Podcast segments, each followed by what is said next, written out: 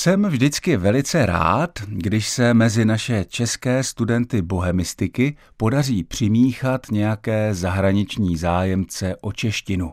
Když vznikne ta možnost srovnávat jazyky přímo před očima a ušima studentů, a to na základě znalostí rodilých mluvčích.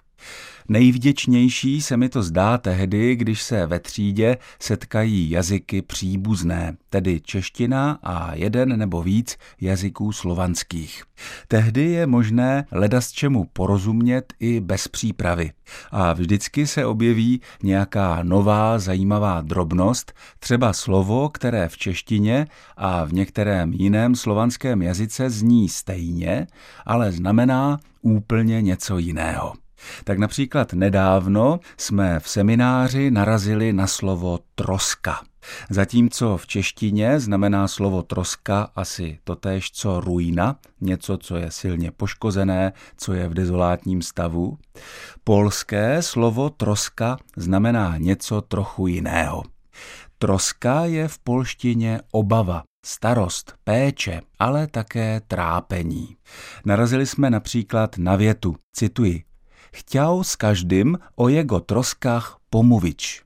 Ta věta znamená asi tolik, jako chtěl s každým mluvit o jeho starostech.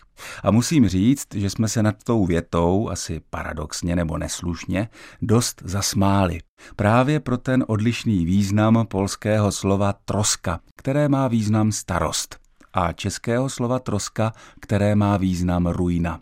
Přitom, jak naznačují etymologické slovníky, jak polské slovo troska, tak stejně znějící české slovo mají stejné východisko.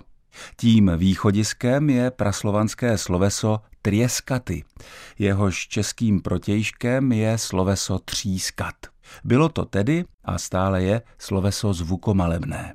Od slovesa trieskaty bylo už v praslovančtině odvozeno právě podstatné jméno troska, které označovalo výsledek nějakého třískání, a tedy i pukání, lámání nebo drcení. To jsou všechno procesy, jejichž výsledkem je ta naše troska. Ruína, popraskaná, polámaná, třeba i zubem času ohlodaná. Kudy přesně se ubíral vývoj polského významu slova troska, to není do detailů známo. Cesta vede asi přes představu, co to vlastně je ta starost. Polsky troska je starost. Jak tu starost pociťujeme.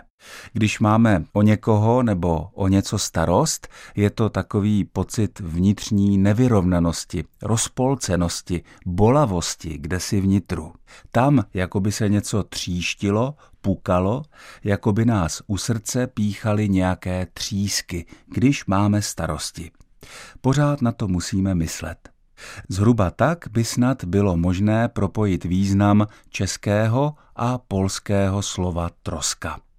Od mikrofonu z Olomouckého studia Českého rozhlasu vám co nejméně starostí a co nejvíce jarní radosti přeje Ondřej Bláha.